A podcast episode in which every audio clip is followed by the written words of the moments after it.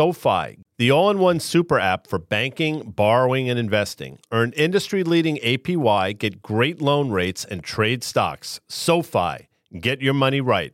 Banking products and loans offered by SoFi Bank NA. NMLS 696891. Brokerage and active investing products offered through SoFi Securities, LLC, member FINRA SIPC.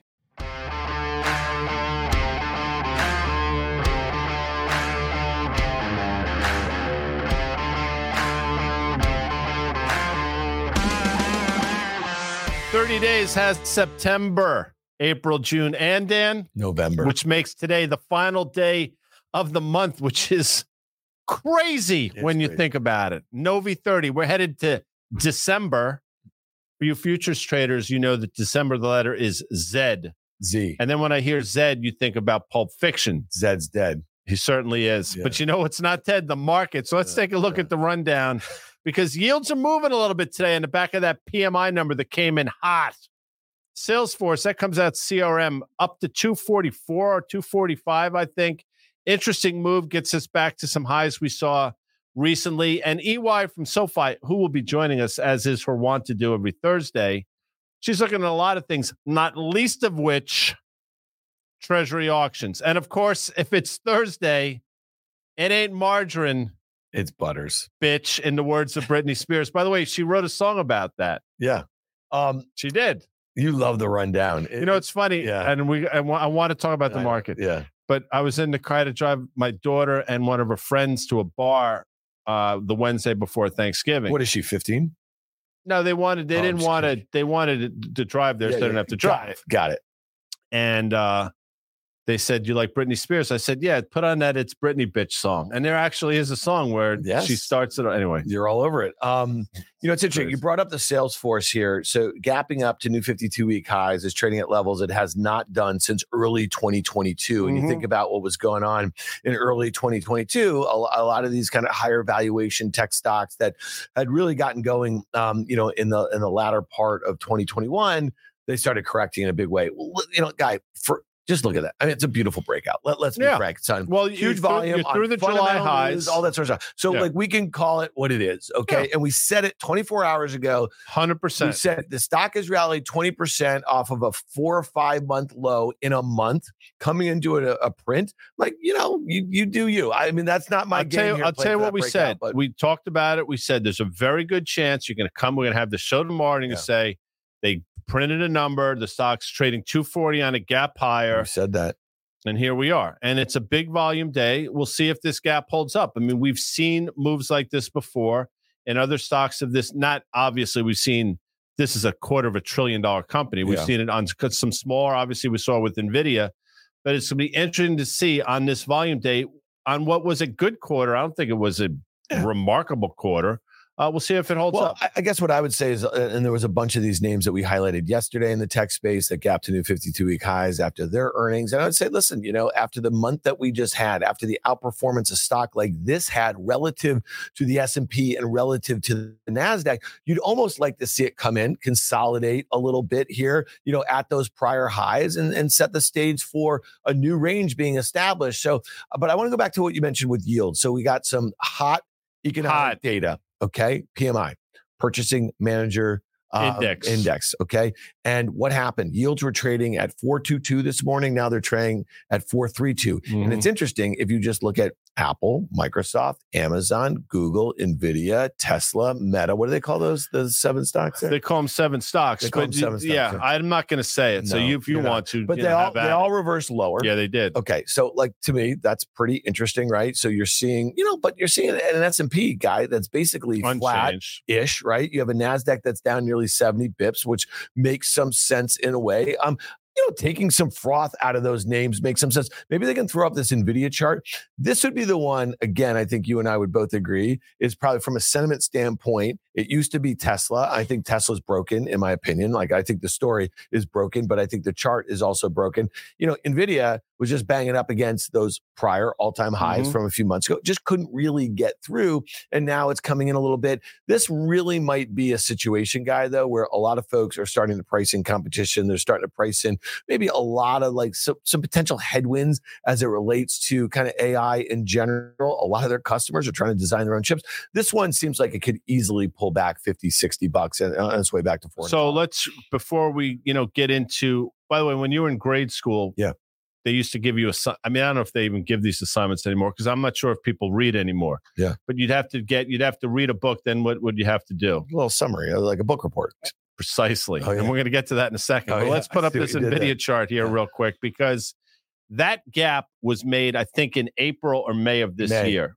So uh, yeah, May. Here we are. Gap has still not been filled. Now you have uh, maybe potentially this short-term double top in the chart. Obviously, last quarter you saw the spike up. This quarter you saw the run up into that same level. Seemingly, again, I'm saying seemingly Yeah. because until we get down through maybe 445, 450, I don't think you can say that. But I got to tell you something, man. That is a scary looking situation right now. So, in order for this, I think, to get back on its horse and continue, something amazing is going to have to happen. And I got to say, with all that we've heard, you got to believe all of the good news is not only priced in, but probably priced in times two. Yeah, and you know it's interesting. I, I know a lot of our viewers probably spent you know the day as as we did on and off watching Andrew Ross Sorkin at DealBook. He had a tremendous list of people that he had um, up here in New York at his conference, interviewing them all day. Obviously, capped off by that Elon Musk um, interview that I think went for nearly an hour and a half. Mm. It was insane. We were usurped. you were fast money was usurped. Um, but Jensen Huang, the CEO of this company, I mean, when you listen to a CEO like that, um, it- it's really impressive. I Yeah, mean, he's he is- very he is- excited. He's a, but he's just an impressive Yeah. guy. You know what I mean? Like, so again, it's just kind of an inter- interesting juxtaposition Oh, it's so between Elon. I and agree. Jensen. Uh, Yeah. And yes, okay, f- fair enough. But he's a genius. I think Yeah. uh, again, it doesn't matter what you think. But my point is, we've acknowledged a hundred times that Nvidia is amazing. It's an amazing company with an amazing CEO. There's no denying that. Our concern has been unfounded, founded, unfounded. The valuation that the market is tacking on, and regardless of what people think, you know, they believe that there's a secular growth story these still, until proven otherwise, are highly cyclical Yeah. companies that potentially could be highly cyclical commoditized companies. Anyway, Yeah. let's move All on. right, ju- just two quick names I just wanted to hit um, after the Salesforce. Look at Snowflake reported better than expected. Also back near its 52 week highs. Did not break out, but it's come a long way. This was Mhm. a stock that was massively underperforming many of its SaaS, uh, you know, peers in general in the in the software space, and it's played a little bit of catch up as you can see quite quickly. And then the last one, Snap and Pinterest upgraded at Jefferies. And I'm just highlighting this a little bit because this stock obviously was left for dead, um, you know, just a couple months ago, very near multi-year lows. Look at this on a five-year basis. You see that gap. It's probably 20 um, on its way down back in early 2022. So kind of interesting there. And, you know, guy, I almost wonder when you see Elon Musk, who's the CEO of Twitter, right? These companies both last year when he took it over had a similar sort of revenue, Mhm. uh, annual revenue, predominantly advertising, about 5 billion each or so. And when you see the CEO of Twitter basically say our company could go bankrupt because of ad boycotts, and then he tells them all to F you, Mhm. you know, you say to yourself, well, who would likely be the beneficiary of spend leaving Twitter? It might be Snap. People are already spending on Instagram and Facebook and YouTube. You know what I mean? That, that sort of thing. So, you know, interestingly enough, I, I think Snap is one to keep an eye on. No doubt. And it's not coincidental, I don't think, that Facebook over the Facebook's been a monster, clearly. But if you put up a Facebook chart real quick, over the last week and a half, two weeks, it's starting to give it up a little bit as well. And maybe that's just some function of the other stocks that you mentioned. But that stock probably doesn't do it justice. But if you look, I will tell you, I mean, this was a $245 stock. I want to say, or excuse 243 a week or so ago, now trading 232, which is not a big deal. I get it, but you haven't seen, you know, it's starting to roll, I guess Yeah. is my point. Something you should watch. put put a five year up of this really quickly because I think if Carter were here, he might say like how symmetrical this is, Mhm. right? It got back to that gap from 2021. I mean, Mhm. that stock was down 78% or something from its all time highs, you know, made in late 2021. So again, all pretty interesting stuff. Guy, before we get to Liz, um, let's talk yields for a second. Oh, she's got a great sweater on today. Yeah. Um, She looks like she's going like skiing or something. yeah, yeah, she like well, it's après ski. Like, like, I mean, like- in order to après ski, Shh, no, one would have had. you to- know what? There's plenty of snow buddies out there who just show up après ski, ready to just kind of That's hang that's out a a little total. That's a total Johnson. What do you mean? What do you mean? Well, it's called after ski, après ski. Right. So if you're, you it stands to reason that you should have skied in order to go. No, you Yeah, disagree. Listen, some people just enjoyed the I after don't. party a little bit. Um, let's Not look me. at let's look at the ten year yield. I feel you have to suffer Yeah. first. Yeah. In order to be able to do something like that. Yeah. Sorry. Fair enough. Um, 10 year yields, uh, two year chart. Carter went through them last night for us Mhm. or yesterday. Um, kind of interesting. I mean, again, he thinks they break four. Uh, the pretty good support there for Should be. 200 day moving average is basically at 4%. You see that uptrend that's been in place for the last two years um, or so. And I just wonder, Guy, if you just have a check back to that uptrend, okay? A lot of folks got off sides at 5%. Mm-hmm. No right? doubt. You know what I mean? And, and here we are, quick move lower. But it is interesting to note that we're basically trading where we were in September, right? So we talk about Yeah. that kind of move to 5% and the S&P, which is now obviously at 45, 40 or something like that. It's probably 300 points higher than it was. When it was when Yeah. it was 5%, it was what 4100 or something like that. So talk to me a little bit about how if we were to see more hot or hot data like we saw Yeah. the PMI start to build, let's say into the new year, you know, a lot of this Fed speak that we had, we had some people were really dovish, some out this morning, you know, saying, you know, higher for longer, the uh, Yeah. likelihood of rate cuts next year not particularly good.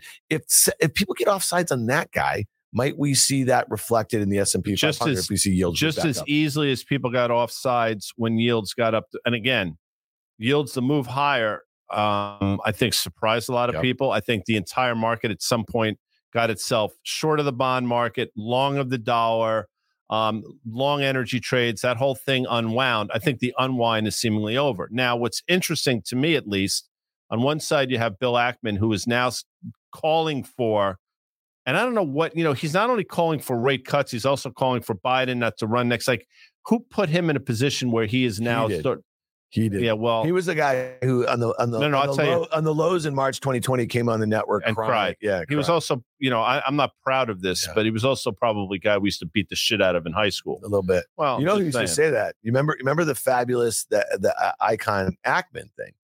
Okay, you remember that? Oh, yeah. Did on Carl Scott's say the show. same thing? Carl said this guy. He's like the kid that we used to, you know, Yeah. take our, take the lunch money Carl's from. right. You know what I mean? I mean, it's Like, just an anyway, I but that's I whatever, neither here nor there. But he's calling for rate cuts earlier Yeah. in the year than most because that's what he wants. I think so. Yeah. The flip side of that coin is, and again, you know, everybody might be talking their book here, but the most powerful banker in the world continues to be Jamie Dimon, who continues to double, triple, quadruple down on this notion that inflation isn't slayed, rates are going higher, be careful, blah, blah, blah. As as I think as recently as this week, he's reiterated all those things. So you look at the chart, we're still in an uptrend in yields. Yields are still lower left, upper right. We've touched the lower band. I didn't think we'd get down here without question. You know, I would say a couple weeks ago, I thought the TLT could trade up to 89 and a half. It did. We blew through that.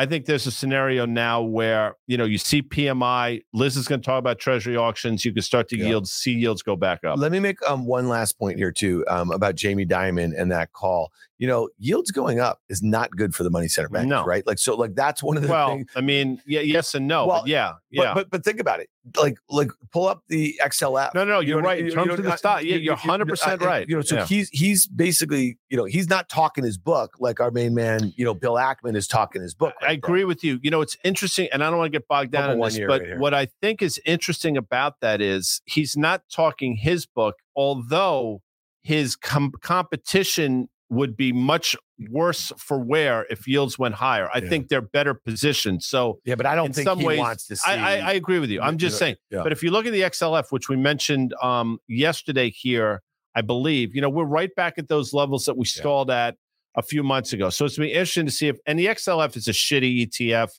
Carter mentioned it as well. But just to look at it, you take a look at where we are in comparison to where we were a few months ago. Anyway, back to you Yeah, no, I all very interesting. All right, let's let's bring her in. Uh, this would be LY from SoFi. with the sweater. That'd be that'd be Liz Young. Uh, Liz, how are? Yo, Sorry about subjecting you to that um, in the debate Oh, of whether actually. you know you're a Johnson if you just show up for the après. Well, no, she has a view. I care. No, hold on. Don't say a word, Elizabeth.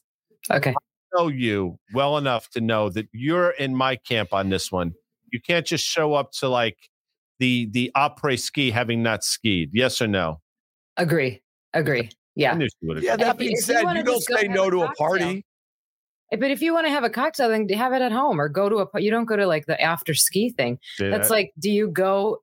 Do you go to the wedding reception if you yeah. weren't invited no, I'm just going to say one thing. So a lot of folks they go on a ski trip, maybe they go four or five days, maybe they go a week. They don't ski every day, right? And so if some of your bros like, hey, meet us at the such I don't and such lodge, I don't you know, at 450 or something like that, wow. we're going to have a few cocktails, and you roll up, you're wearing a sweater like that, and you say, "What's up, peeps?" Uh, you know what I mean? Like that's what. Okay, so let's. Uh, we're let's getting. Play this out. No, no, no. Let's, let's play, this, out. this, out. Yeah. If you sh- if you did not ski that day, yeah. Let's just say your br- what do you call them? Bros. Yeah if you and your bros, if you weren't one of the bros that went, but if you show up in like your ski outfit with your boots on, no, not having that. not skied, you're an asshole. No, my point is, you, no, no, no, no, no. Show up, no, no, no, like no, no. Right there are now. people that Elizabeth, tell me I'm wrong. you know right. the guys that show right. up with you boots, you suit up walk in with the boots and but you're not skiing. But this pants. is also this is like the same as you don't like it when when people wear jerseys to games because they're oh. not gonna they're not gonna go out on the ice unless you're an eight year old. Now, now we're off the rails. All right, Sorry. Liz, talk to us a little bit. Um, All fair though on, on on the yield front. Do you think it's interesting that hedge fund titan, you know, Bill Ackman thinks that we're going to get you know rates cuts sooner than later. He also said in that comment, though, that if we don't get him, that we could be in, in, in, store for a hard landing. Jamie Dimon, on the flip side, feels like be prepared for higher rates because mm-hmm. without higher rates, we could also be in a world of hurt. So help us help us with this little this little back and forth. How many weeks ago was it that Ackman came out and said he was removing his short? That was, I'll tell you exactly. I mean, I should know this. Is what was the low of the, the highs. No, I'll tell yeah. hold on a sec. Give me two seconds, Elizabeth. You can mm-hmm. continue to chat. So, I mean, first of this. all, it we you could you could slice and dice that a couple ways. The first of which being, okay, his view is consistent. He thought rates were going to come down. He thought yields were going to continue coming down. There would be a rally. That's why he took a short off.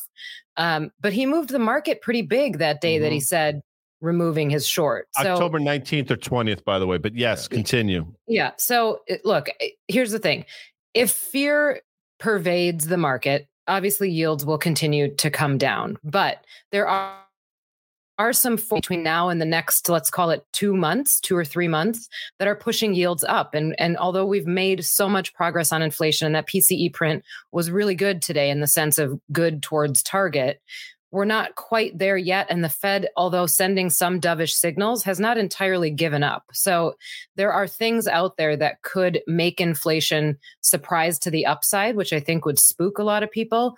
Now, Jamie Dimon's case, mad respect for Jamie Dimon. Uh, ma- major respect mostly because when he does come out and say things and he pounds the table about them, it's very clear that he's not talking his own book right? He comes out and he's he is by far the most powerful ceo of a big financial in this country probably the world and he moves markets with his mouth but he doesn't do it to benefit his own stock necessarily. So mad respect for him. However I don't think be, because I'm still more cautious, because I still think that the odds are that this ends in more pain I don't see treasury yields getting as high as he's suggested. I think he has said six or 7% at mm-hmm. some point. I don't see that happening. But in the near term, I do think that there's upward pressure. And that's why I wrote about auctions this week, because that's one of the things that could do it.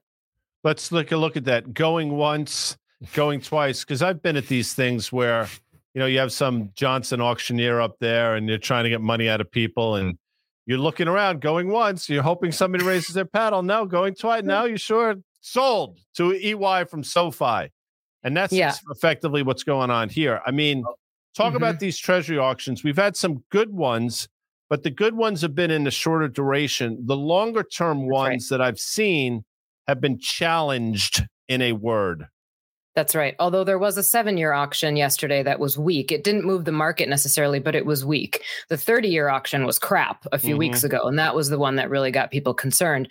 So here's the thing. We have not talked about treasury auctions as investors. If you're if you're a, a daily investor and you're somebody that's not in the industry, you probably didn't even know that these necessarily existed and that they happened as often as they do, suddenly we're talking about them all the time. We're talking about them for a number of different reasons. And the reason I wrote this blog about this is because it continues to be a hot topic. And I don't think a lot of investors really understand why they should care. So, these auctions, number one, to cover our own obligations, because we run a budget deficit, we have to issue more debt to pay our bills.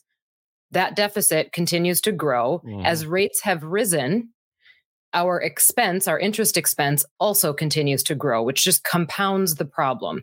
So what's happening lately is that, and look, nothing bad has has happened yet, nothing catastrophic but there are little inklings here and there. So there are different measures of an auction. I'm not going to get too far into the weeds, but there are different measures of an auction, things like the bid to cover ratio, things like mm-hmm. how much primary dealers have to sop up because nobody else wanted it. So there's a section in the blog called hot potato bonds because it's sort of like, I don't want it, you take it. And mm-hmm. there is that backup plan, but that backup plan has had to come in and save the day more often than it has before. So the big takeaway here, there's two big takeaways, I would say. The first of which is that auctions had not really been a topic of conversation before because there were three really big buyers. So every time we had an auction, these three big buyers sopped up the supply. Those buyers were China, Japan, and the Federal Reserve. All three of them have stopped buying as much. The Fed has actually turned into a net seller. So if you want to pull up mm-hmm. the first chart from this blog, the Fed is selling because we know they're going through a quantitative tightening program and they're trying to reduce the size of their balance sheet. It's also another tool that they're using to fight inflation. So they turned into a net seller last summer and have continued to be a net seller that whole time. So as we continue to issue bonds, they're gone from the picture.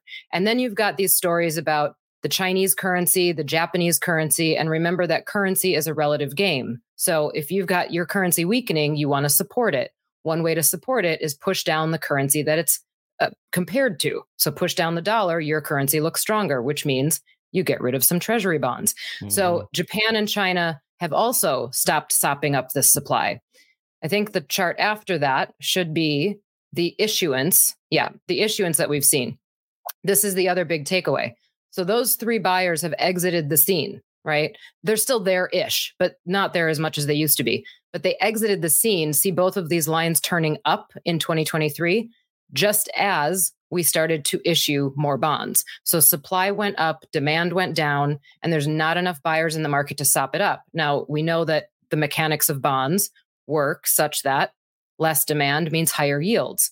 This is happening though at a time where stocks are moving because yields are going down. Everybody's excited because yields are going down this is one of the things that could come in and be a curveball. Mm-hmm. And not to not to add to the wonkiness of treasury bonds and auctions, but I'll say this: last night Japan had a two-year auction, and it was the lowest bid to cover rate in 14 one four years, which is, in a word, alarming. And again, it speaks to who's the end buyer of all this stuff. And you know, this bid to cover stuff you know you can go to your google machine and look it up it basically means you know over you're oversubscribed. Like who is that mm-hmm. person that everybody goes to see? She's dating the football player. Uh, Taylor Swift. That's her name. yeah, yeah. So she mm-hmm. puts tickets on sale, and like for every person that gets a ticket, there are probably ten people that want one. Yeah, right. So that's oversubscribed. Yep. That's a good so, thing. Let me show. Let me show one more chart. Oh, throw it up because it's going to be more. like a Taylor. It's Swifty the last thing. one. The last one. Now this is parabolic, but this is kind of mm, ties a bow around the whole thing. So what's really the problem? The problem is rates have risen. We issue bonds. We still have to pay for those bonds via coupons. Mm-hmm. Those coupons are higher. Our deficit grows in order to cover our spending. And we know we've been threatened twice this year already with a government shutdown. In order to cover our spending, we got to issue more debt. So the Congressional Budget Office, now again, this is parabolic and this is out decades in the future, but that line, that dotted line at the end, shows net interest expense projected as a percent of GDP. That's not a good number. We do not want it to go up like that. But at this rate, that's what it's going to look like. At this rate, there's no choice. There's no chance that it's not going to look like that. And you know, you t- historically we talk about net interest expense as a percentage of GDP, somewhere between two and a half and three percent ish, if not lower. And now we're talking about not only probably double that, but potentially triple that. As again, we continue to sort of we we dead our way we spend yeah. our way to seemingly but, profitability. It doesn't work. It, it, works when interest rates are zero maybe but not when rates are going higher. Well it does make the case though why interest rates can't go meaningfully higher if if this is like you well, know no i disagree but well, I, I, know but david rosenberg had a note out you know rosie uh, rosenberg research this morning he's talking about gdi versus gdp so gross domestic mm-hmm. income and the spread between the two especially after the print that we saw. I, I mean listen you know uh vinny you know uh you know daniels comes on the pod. Actually, it was a great pod with with Porter Collins and Danny um, that dropped um, on Monday. You guys should check that out. But they were talking exactly about this sort of issue here and the federal deficit, and a lot of folks. So Listen, I was at a dinner. I think I said it on Market Call. Um, I think it was in September or October with Byron Wien, who sadly just passed what about a month or two ago. Mm-hmm. And one of the last things I heard him say was at a dinner, a bunch of investors and, and and the like here. He talked about one of his biggest worries is is the growth in the federal deficit here and and what ultimately is going to have to be done. So I think that's kind of interesting of a guy who's you know been a legend on the street for what sixty years or something like that. So that was his take. Um, Liz, Let's talk a little bit mm. about um, a lot of Wall Street strategists. You're you're a um, you're a what do you call her? She, she's uh, I don't know, Silicon Valley fintech strategist. I think is that she, fair? She wears is many hats. She wears them all well. No, but you don't have to do the thing. You did you did this for a time, but you don't have to do yeah. the thing where you do the um, the price target and all that sort of stuff and the earnings estimates and everything like that. And I think that's obviously um, uh, it's fun for us to be able just to kind of talk and you not being constrained to those sorts of things. But they're all coming out for 2024 right now, right? Mm-hmm. And you see mm-hmm. a lot of these folks turning themselves into pretzels, kind of trying to justify how they get to the. It's a hard exercise. We all know that thoughts here as we go into the last month of the year as far as equities you know we have the s&p up 18 and change percent. We have the nasdaq 100 up 44 percent. We have the S, uh, the nasdaq uh, you know comp up 35 percent. Your russell 2000 is up only 3 percent. The equal weight s&p is up four and a half percent.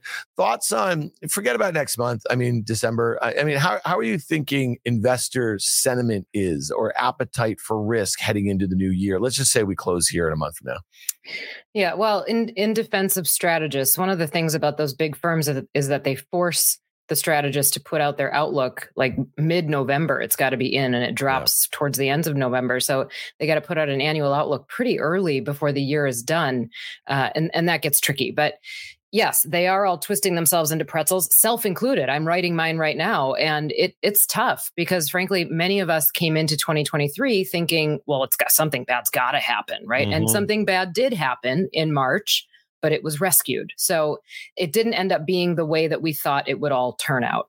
So going into 2024, the struggle is you don't want to sound like a broken record and just say the same thing again. Something bad still must have to happen. You also don't want to sound like you're claiming that you were just early, not wrong, because if you were early for an entire year, frankly, you were wrong, especially in strategist land. And that would be, I'm guilty as charged of that. So looking into 2024, How's risk appetite? Uh, I think risk appetite is probably going to be okay through the end of the year, barring any big surprises. Mm-hmm. But here's the thing there's always possible big surprises out there. We could be in the most boring market environment, the most boring economic environment, and there's always a risk of some exogenous shock. So, yeah. the big thing that has changed for me is that through most of 2023, I expected there to be some big exogenous shock, not necessarily in the form of war. I certainly did not see that coming, but in the form of some kind of corporate announcement, some kind of credit event that we didn't see coming at all. Mm-hmm. You could argue that the regional bank crisis was just that. I expected there to be a shock that would actually send us in the other direction, and that would be the catalyst that started a recession, a prolonged drawdown, et cetera, et cetera. That didn't occur. Uh, I think actually the difference now for me is that in 2024, again, I, am not overly optimistic that we're going to completely avoid recession, but I do think that the possibility that we just sort of grind lower is higher, if that makes sense. Yeah. So think about just like a slow deterioration in economic data, or we finally find ourselves in a position where, okay, we weren't worried about unemployment when it was 4.1%, but we don't really like it at 4.3. We mm-hmm. really don't like it at 4.6. And it's just this kind of slow deterioration that eventually does scare investors. But through the end of this year, beginning of next year, I think risk appetite is probably still alive. Yeah, it, it, feels like it's going to be a tough year. We've talked about it a lot. This kind of 2022 to 2023, almost a mirror opposite if you think about it in terms of yields and, and what the you know stocks did. And and so here we are. I, I think this is one of the things, and this is going to get us to John Butters um, a little bit. It's like this kind of spread between where the bulls or consensus S&P earnings estimates are for 2024, right? And where some folks have come out. Yesterday, we highlighted what the guys uh, and gals over at JP Morgan and their strategy group, they're expecting an S&P at 4,200 at the end of the year, Liz, with 2 to 3% mm. earnings growth versus consensus that's maybe 10, 11%. And so, you know, the grind that you're talking about lower, you know what I mean, might come in the form of death by a thousand cuts guy mm-hmm. to S&P 500 earnings estimates just little by little. And I think that's what Liz Ann Sonders said to us too on Friday's pod a little bit. Is like that's what's changed this time. A lot of these folks haven't come out and just slashed their 2024 S&P earnings. They're doing it like month to month or quarter to quarter. Elizabeth gets well, in the weeds the on other- this stuff real quick and then, and I want yeah. you to hear but you talk about all the things that you see suggest that the employment picture is starting to deteriorate. And I mm-hmm. agree mm-hmm. with that. And I think, in my opinion, what will surprise people next year is the speed with which the unemployment rate gets up to somewhere mm-hmm. between four and a half and five percent. I do not think the market is yep. prepared for that. Anyway, let's go ahead.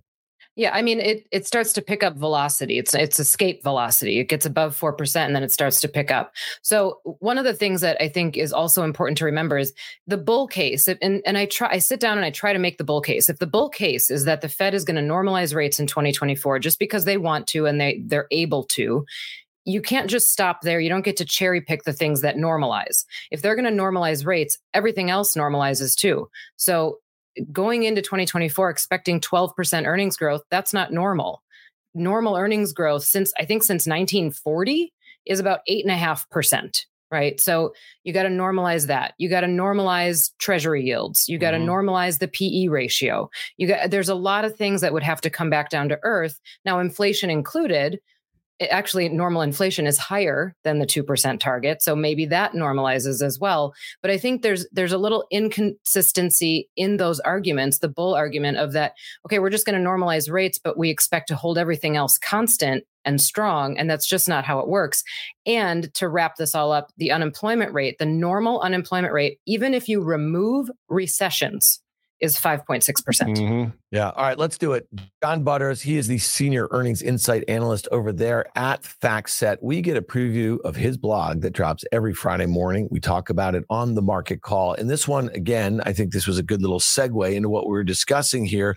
Uh, Butters is talking about the bottoms up EPS estimate for the S&P 500 for calendar year 2024 is $246.21, which would mark a new record high EPS for the index. However, over the past 25 mm-hmm. years, analysts have overstated the actual EPS number by nearly 7% on average one year in advance, guys. So do you want to want to speak let's to that stop at bit? that yeah, point. I mean, that speaks to Danny Moses talks about this, Carter Worth talk optimism in the industry. You don't get paid for being negative. And there's always this optimism going into next, always going to be better next year until it's not. And then they have to ratchet things down. I am telling you, the expectations, and I've seen it as high as 13 or 14% EPS growth for next year. That's a friggin' pipe dream in this environment, especially if the unemployment rate starts to tick higher, which, you know, oddly enough will help margins, but there's going to be a demand aspect that counter acts that entire thing. So there's, in my opinion, people are way off sides in terms of earnings, but it makes sense historically because again, pe- their peoples want to be optimistic. Liz. There's always there's always going to be a bias in analysts. I mean, I, I, never covered individual companies, but I covered managers. And of the managers that I covered, you have this sort of innate sense of you want them to win. You want them to do well, right? I want to write a report that says they outperformed and that they did what they expected to do. You don't want to write the report that says this isn't working. You certainly don't want to have to fire the manager. So I think analysts generally are going to skew more optimistic and we should always adjust it in our heads to that. However, I think 2024 they're skewing much more optimistic than what might actually be the case if if only it's due to inflation yeah. coming down. And I continue to make this point. I don't want to belabor it, but as inflation comes down, prices have to come down in some way, shape, or form, or costs really need to get cut because they're not keeping up with that revenue line. And companies are suffering from lower revenue. We're seeing it just because of what's happening even in the holiday shopping season, worried about inventory building up, worried about lighter demand. The guidance has been shortened, right? People aren't coming out and saying that this is what we expect through all of 2024. They're only confident saying maybe what's happening in the next month or two. So I think that companies are feeling the pressure and they're trying to be prepared. That might be their saving grace, that they are prepared for lighter demand. That would be a good thing, but they still have to cut costs to meet these earnings estimates. And you know, your point about kind of discounting it in your own head can be really hard as an investor or as a trader because that's what I feel like I've been doing all year long. I've been discounting what I thought were kind of the rosy estimates, um, you know, and, and they're going to be proved to be too rosy for 2023 and they're going to prove to be too rosy for 2024 but again it's been hard to kind of fight that in the market. So and i'll just make this last point from Butters' note. Analysts overestimated the actual number in 17 years. This is out of the 25 and they underestimated the actual number um, in the other eight years factoring in this average 6.9% overestimation. The index would report eps of 229 for calendar year mm-hmm. 2024 guy which would still be a new record high but with an s&p at 45 540. Okay, can we do a little math here? 229, you still you don't have a cheap S&P 500, no. correct? And that's assuming again, that's 229 assuming we get there. I think it's going to be light of that. And again, what what multiple do you attach to that in this environment if things are in fact slowing down? Would you put a 20 multiple on No, I don't see, see it's interesting. The bulls will say you attach a higher multiple because in that environment the US is going to be sort of the safe haven asset class and it should deserve a higher multiple. I would push back and say you shouldn't be paying up for stocks in the environment that I think we're going to find ourselves in. I think it should be closer to 16, 16 and a half, which is not unreasonable. We've, and I'm not saying we're getting there, but yeah in the peak of the uh, financial crisis, I think valuations had like had an 11 handle. Yeah. Well, I guess I guess the last point on this, and, and we were we've talked about this at numerous times um, over the last year or so. In October of 2022, when the S and P was at its lows, down you know nearly you know 27 or so percent or something like that, you know the the, the top 10 names, okay, were trading above a market multiple, mm-hmm. well above, while the bottom you know 350 or whatever the heck it was, you know what I mean? We're trading at like the low teens. So they were trading at trough multiples. And so again, I guess it will take this leadership to have, you know, a handful of of, you know, uh, of kind of multiple points taken off of them to get something, you know, that looks like a 16 or 17. All right, Liz Young, EY from SoFi. We really appreciate you joining us going through your note and she agreed with me on the I mean, I knew she would. Ah, but see, I, I listen. I feel like if we were like at you know like Sugarbush or something like Excuse that. Excuse me. Yes. Okay. and I called her up, and she just got into town. Okay. Let's just say you just got into town, and I said, "Hey, we're all meeting at five o'clock at the whatever lodge. You're roll. You're rolling over there. Maybe." Maybe, but I, but like in you know jeans, I mean? in jeans and whatever I was wearing, not in not saying, in ski gear. That's all I was saying. You don't ski Maybe. in that sweater. You'd show up to the après ski in that sweater. I, would come for like a drink, and, and what would the drink be at après ski? Mine would be mulled wine. Just here's a good example. Here's a good example, and I know we're belaboring the point a little bit. so Max Scherzer pitches for the Texas Rangers. Yes, he does.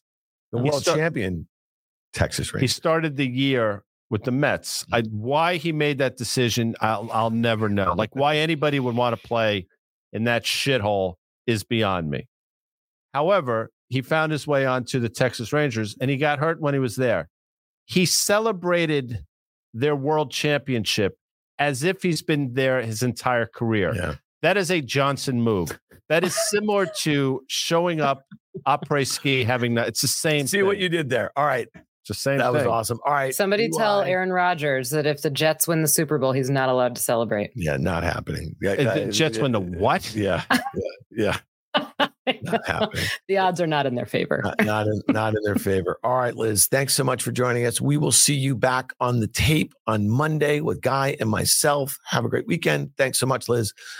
All right, Guy. Let's. Diggy Y. She's, she's the best. Um, let Let's hit a couple things. Um, we did uh, a trade idea on Tuesday mm-hmm. in the crude oil. And, and it was interesting. At the time, crude was trading very near where it is right now. Yeah. 76, 70, I think it was, or something like that. It's unchanged. And it had a couple days. Maybe they can pull this up really quickly here. Um, so that was the, that's just That's today's today. price action. Okay, and a little surprising. Okay, but let's look at look at that thing. I mean, it looked like it was ready to party this morning. It was above its 200 day moving average, right? Mhm. It kind of held that uptrend. You know what I mean? Over the last couple of trading days, got above that downtrend. One of the reasons I think you and I were both in agreement. If you were buying this at 76.40, we wanted to use a really tight stop down there at that uptrend about 75 bucks. But You is still sti- in place. Right, but you still agree with that, Yeah. right? So let's see how it kind of acts in and around here. We just kind of wanted to update that a little bit because there was news out of OPEC. And the other one, yesterday we talked about the SPY. We talked about a put spread in January. We're isolating this kind of 450 to 420 range. Let's just pull up the SPY, the one year chart. Again, it's down a couple bucks. I mean, when you think about that, half a percent guy, I mean, like, you know, it's not moving. But I just want to point out again the steepness of the rally that Mhm. we've had over the last month. You got this thing starting to roll a little bit. You see that gap down there. I you do. See where I it wants see a to few go. of them. Yeah. So we just wanted to update that. We're going to start updating these a lot more frequently because on days that we are detailing trade ideas um, in futures, on days that we're detailing them in options, we just want to make sure we know a lot of folks who are, you know, kind of following along. Um, you know, really for us, this is purely educational, how we think about using stops, how we manage risk, both to the downside and to the upside. So we are going to be doing that. And also make sure that you are signed up for our emails because we're going to put the kind of details in the show. Why wouldn't you like- be? Why wouldn't you be? And we used to say smash the like button. Yeah. But leave reviews. Yeah. That's your favorite Do, pod. do all of it. Do all that Yeah. stuff. And the last thing, um, we also yesterday, right after the show was done on our Instagram accounts, we put out a little clip of that SPY Yeah, we options did. trade. I, I re Instagrammed it. you regrammed it. Regrammed. or so, no, I so, put it on my story. I follow Guy at guy.adami. Follow me at Dan S. Nathan. Follow Risk Reversal Media on the Instagram. Okay. And we're going to be putting more videos out over there. But yeah, this was fun. It was fun. It's funny. What are you looking This at? is Yeah, well, I- I little follow- no, no, no. I'm not preoccupied. I follow something called the Van Halen Zone. Yeah. There's some talented people out there Yeah. in terms of axe players. Yeah. I mean, ridiculous. Like, like who are doing their best Eddie Van Halen sort of thing? yeah, like if I close my eyes, it's like Eddie Van Halen. Yeah. who who obviously passed away, the Yeah. untimely death. And before we get out of here, apparently, Sammy Hagar has announced a tour Hmm. with Michael Anthony. You know Say Michael again. An- Say it again. You're going to say the word. The word. You, you, you What know how, what saying? you called Van Hagar. No, I'm not going to say you- that. No, no. You're going to say Johnson. Eh, yeah, I, I might say that. Although he sold a tequila company for like half Sammy a billion Hagar did? dollars. Yeah. Good for him. Anyway, um, Cabo Wabo or something like that. Sounds horrible. anyway, my point is he, he's touring with Michael Anthony.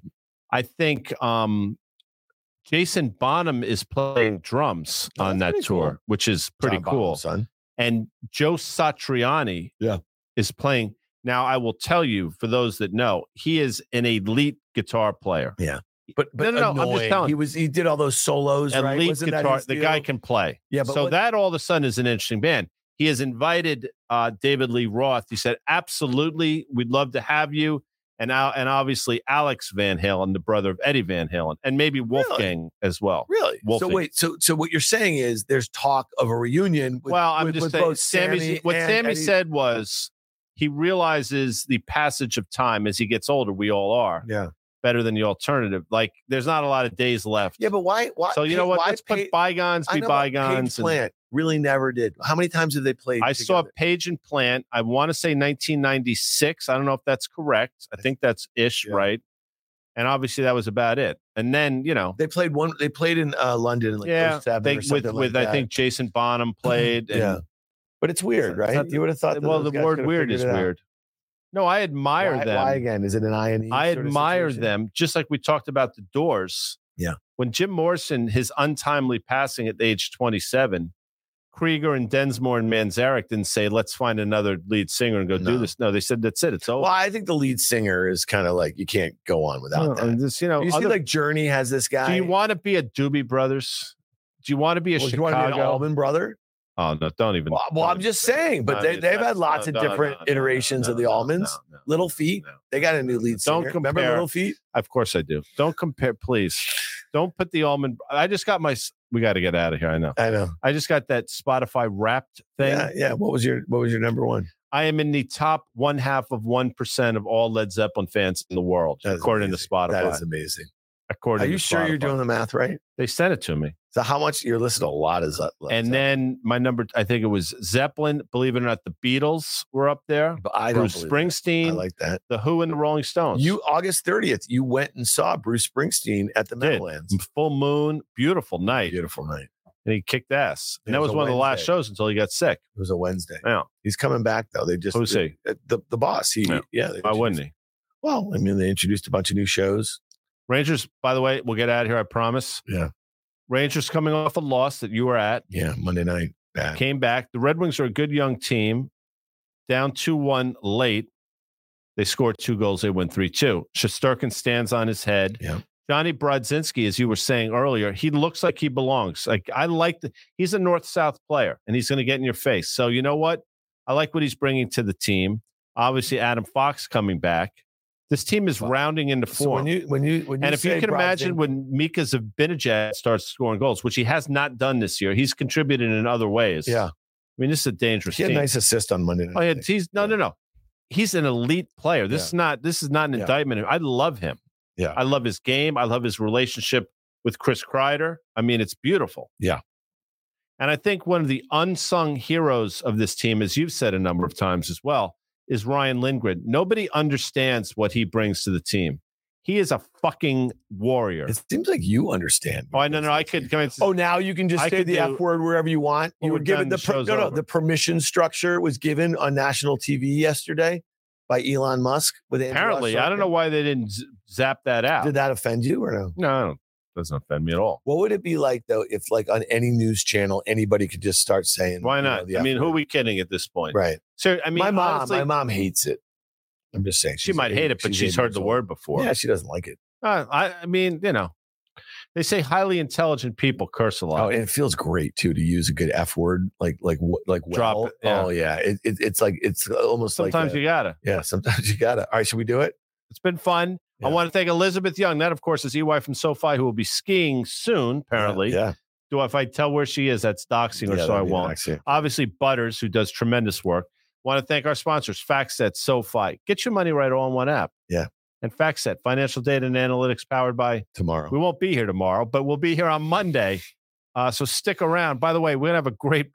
If you want to listen to a podcast, Yeah. Mike Wilson from Morgan Stanley is joining us. That drops tomorrow. Check it out. On the tape, baby. Thanks. Thanks for being here.